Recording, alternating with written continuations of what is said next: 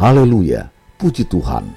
Akhirnya tinggal hitungan hari lagi kita akan segera menyelesaikan program pembacaan Alkitab audio setahun, yaitu selama 365 hari, suatu pembacaan yang disesuaikan dengan jadwal rencana baca dari Back to the Bible Chronological Reading Bible.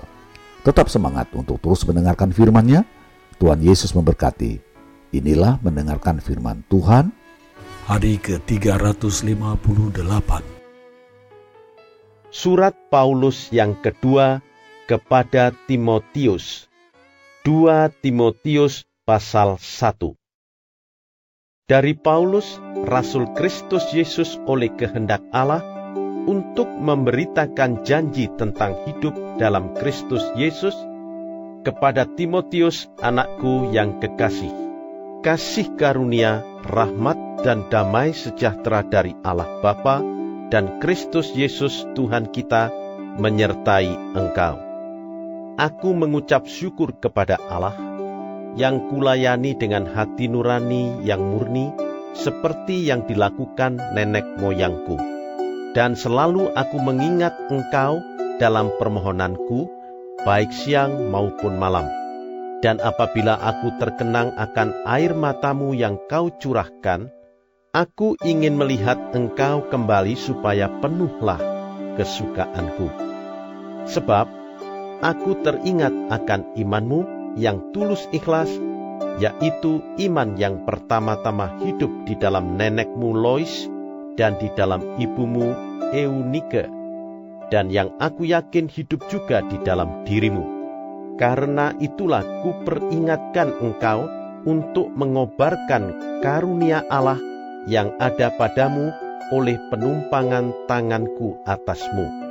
Sebab Allah memberikan kepada kita bukan roh ketakutan, melainkan roh yang membangkitkan kekuatan, kasih, dan ketertiban.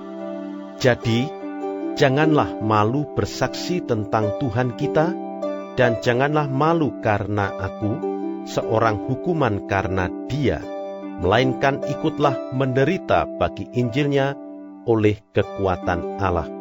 Dialah yang menyelamatkan kita dan memanggil kita dengan panggilan kudus, bukan berdasarkan perbuatan kita, melainkan berdasarkan maksud dan kasih karunia-Nya sendiri yang telah dikaruniakan kepada kita dalam Kristus Yesus sebelum permulaan zaman dan yang sekarang dinyatakan oleh kedatangan juru selamat kita Yesus Kristus yang oleh Injil telah mematahkan kuasa maut dan mendatangkan hidup yang tidak dapat binasa. Untuk Injil inilah aku telah ditetapkan sebagai pemberita, sebagai rasul, dan sebagai guru. Itulah sebabnya aku menderita semuanya ini, tetapi aku tidak malu, karena aku tahu kepada siapa aku percaya, dan aku yakin bahwa Dia berkuasa memeliharakan apa yang telah dipercayakannya kepadaku hingga pada hari Tuhan. Peganglah segala sesuatu yang telah engkau dengar daripadaku sebagai contoh ajaran yang sehat, dan lakukanlah itu dalam iman dan kasih dalam Kristus Yesus. Peliharalah harta yang indah yang telah dipercayakannya kepada kita oleh Roh Kudus yang diam di dalam kita. Engkau tahu bahwa semua mereka yang di daerah Asia Kecil berpaling daripadaku, termasuk Figelus dan Hermogenes. Tuhan kiranya mengaruniakan rahmatnya kepada keluarga Onesiforus yang telah berulang-ulang menyegarkan hatiku. Ia tidak malu menjumpai aku di dalam penjara. Ketika di Roma, ia berusaha mencari aku dan sudah juga menemui aku kiranya Tuhan menunjukkan rahmatnya kepadanya pada harinya.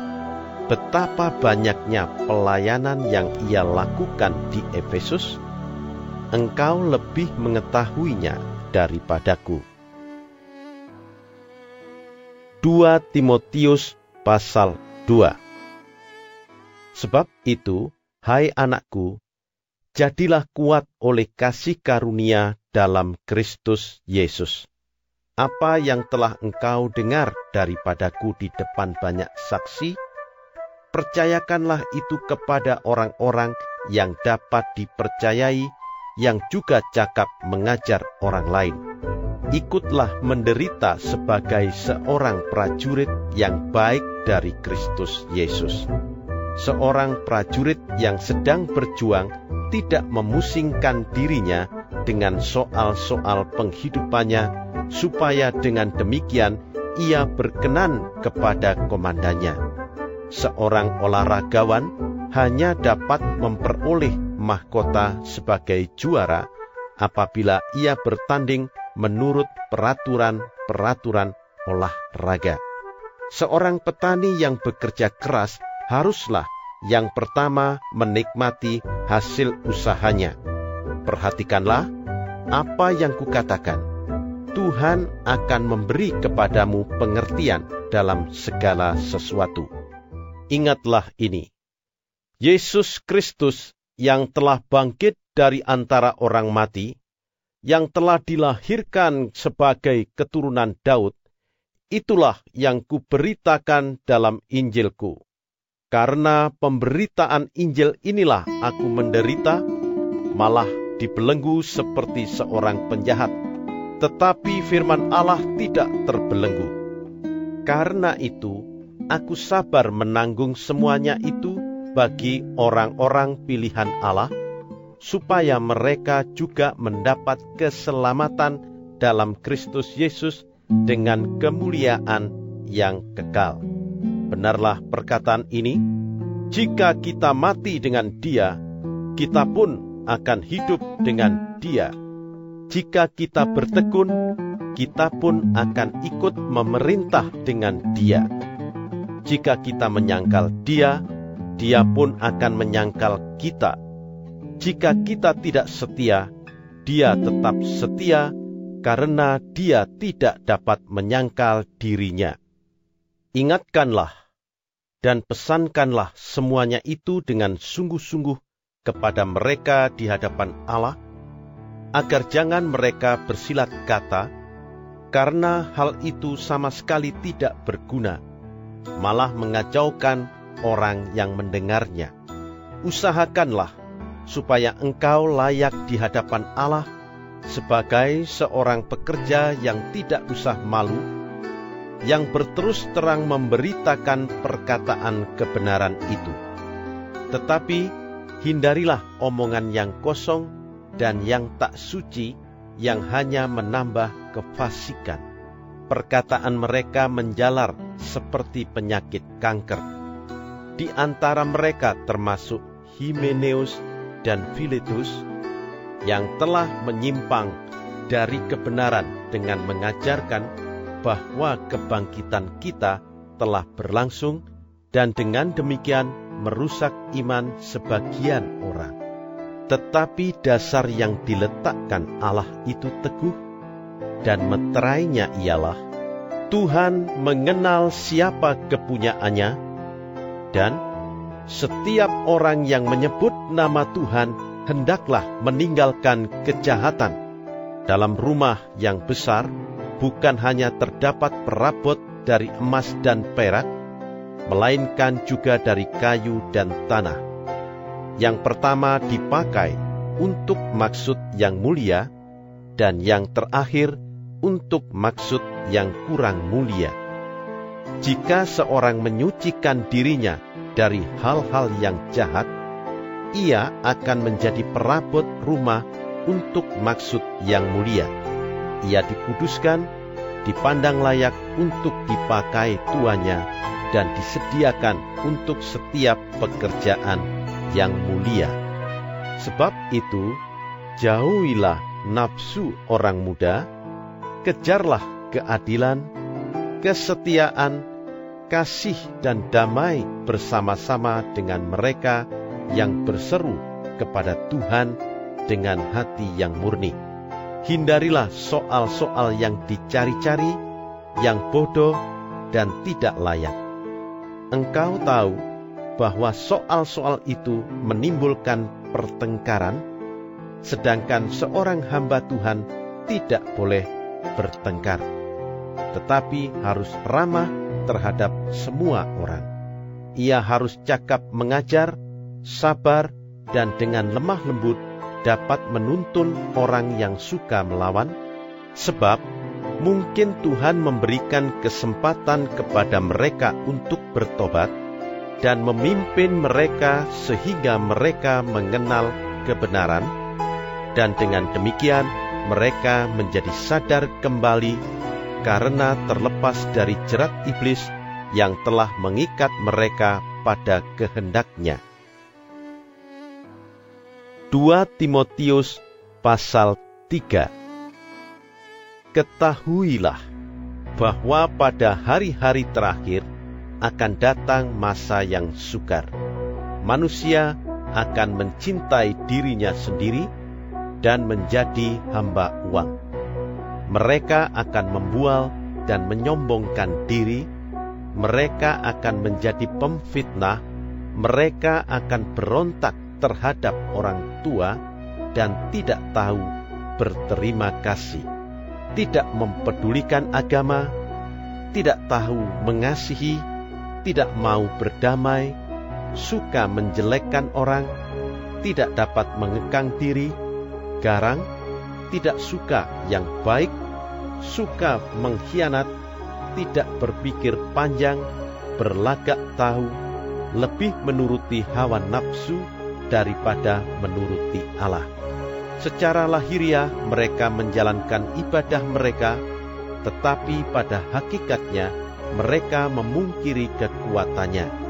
Jauhilah mereka itu, sebab di antara mereka terdapat orang-orang yang menyelundup ke rumah orang lain dan menjerat perempuan-perempuan lemah yang syarat dengan dosa dan dikuasai oleh berbagai-bagai nafsu, yang walaupun selalu ingin diajar, namun tidak pernah dapat mengenal kebenaran.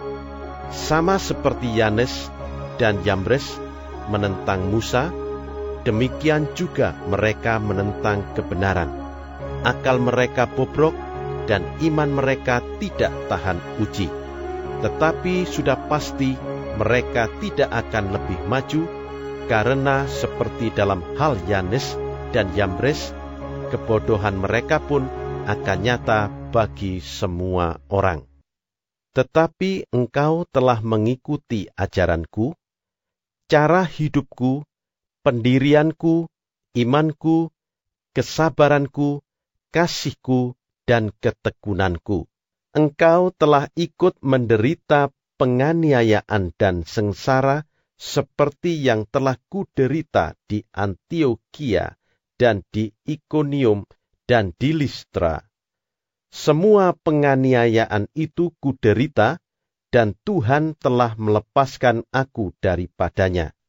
Memang, setiap orang yang mau hidup beribadah di dalam Kristus Yesus akan menderita aniaya, sedangkan orang jahat dan penipu akan bertambah jahat mereka menyesatkan dan disesatkan.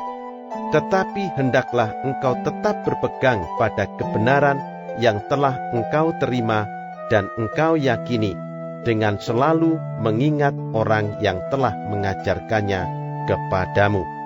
Ingatlah juga bahwa dari kecil engkau sudah mengenal kitab suci yang dapat memberi hikmat kepadamu dan menuntun engkau kepada keselamatan oleh iman kepada Kristus Yesus. Segala tulisan yang diilhamkan Allah memang bermanfaat untuk mengajar, untuk menyatakan kesalahan, untuk memperbaiki kelakuan, dan untuk mendidik orang dalam kebenaran. Dengan demikian, tiap-tiap manusia kepunyaan Allah diperlengkapi untuk setiap perbuatan baik. 2 Timotius pasal 4 Di hadapan Allah dan Kristus Yesus yang akan menghakimi orang yang hidup dan yang mati, aku berpesan dengan sungguh-sungguh kepadamu demi penyataannya dan demi kerajaannya, beritakanlah firman. Siap sedialah baik atau tidak baik waktunya. Nyatakanlah apa yang salah, tegurlah dan nasihatilah dengan segala kesabaran dan pengajaran. Karena akan datang waktunya, orang tidak dapat lagi menerima ajaran sehat, tetapi mereka akan mengumpulkan guru-guru menurut kehendaknya untuk memuaskan keinginan telinganya. Mereka akan memalingkan telinganya dari kebenaran dan membukanya bagi dongeng. Tetapi kuasailah dirimu dalam segala hal, sabarlah menderita, lakukanlah pekerjaan pemberita Injil, dan tunaikanlah tugas pelayananmu. Mengenai diriku, darahku sudah mulai dicurahkan sebagai persembahan, dan saat kematianku sudah dekat. Aku telah mengakhiri pertandingan yang baik, aku telah mencapai garis akhir, dan aku telah memelihara iman. Sekarang telah tersedia bagiku mahkota kebenaran yang akan dikaruniakan kepadaku oleh Tuhan, Hakim yang adil, pada harinya. Tetapi bukan hanya kepadaku, melainkan juga kepada semua orang yang merindukan kedatangannya. Berusahalah supaya segera datang kepadaku, karena Demas telah mencintai dunia ini dan meninggalkan aku. Ia telah berangkat ke Tesalonika. Kreskes telah pergi ke Galatia dan Titus ke Dalmatia. Hanya Lukas yang tinggal dengan aku. Jemputlah Markus dan bawalah ia kemari, karena pelayanannya penting bagiku. Tihikus telah kukirim ke Efesus. Jika engkau kemari, bawa juga jubah yang kutinggalkan di Troas, di rumah Karpus, dan juga kitab-kitabku, terutama perkamen itu. Alexander, tukang tembaga itu, telah banyak berbuat kejahatan terhadap aku Tuhan akan membalasnya menurut perbuatannya. Hendaklah engkau juga waspada terhadap dia, karena dia sangat menentang ajaran kita. Pada waktu pembelaanku yang pertama, tidak seorang pun yang membantu aku. Semuanya meninggalkan aku. Kiranya hal itu jangan ditanggungkan atas mereka. Tetapi Tuhan telah mendampingi aku dan menguatkan aku, supaya dengan perantaraanku Injil diberitakan dengan sepenuhnya dan semua orang bukan Yahudi mendengarkannya. Dengan demikian, aku lepas dari mulut singa, dan Tuhan akan melepaskan aku dari setiap usaha yang jahat. Dia akan menyelamatkan aku sehingga aku masuk ke dalam kerajaannya di sorga. Baginyalah kemuliaan selama-lamanya. Amin.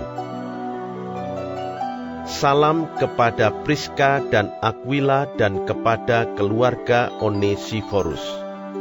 Erastus tinggal di Korintus dan Trofimus kutinggalkan dalam keadaan sakit di Miletus berusahalah kemari sebelum musim dingin.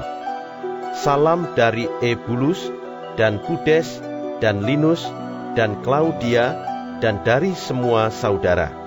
Tuhan menyertai rohmu, kasih karunia-Nya menyertai kamu. Tetap semangat untuk terus mendengarkan firman-Nya. Tinggal beberapa waktu lagi kita akan segera menyelesaikannya. Sampai jumpa esok hari. Tuhan Yesus memberkati.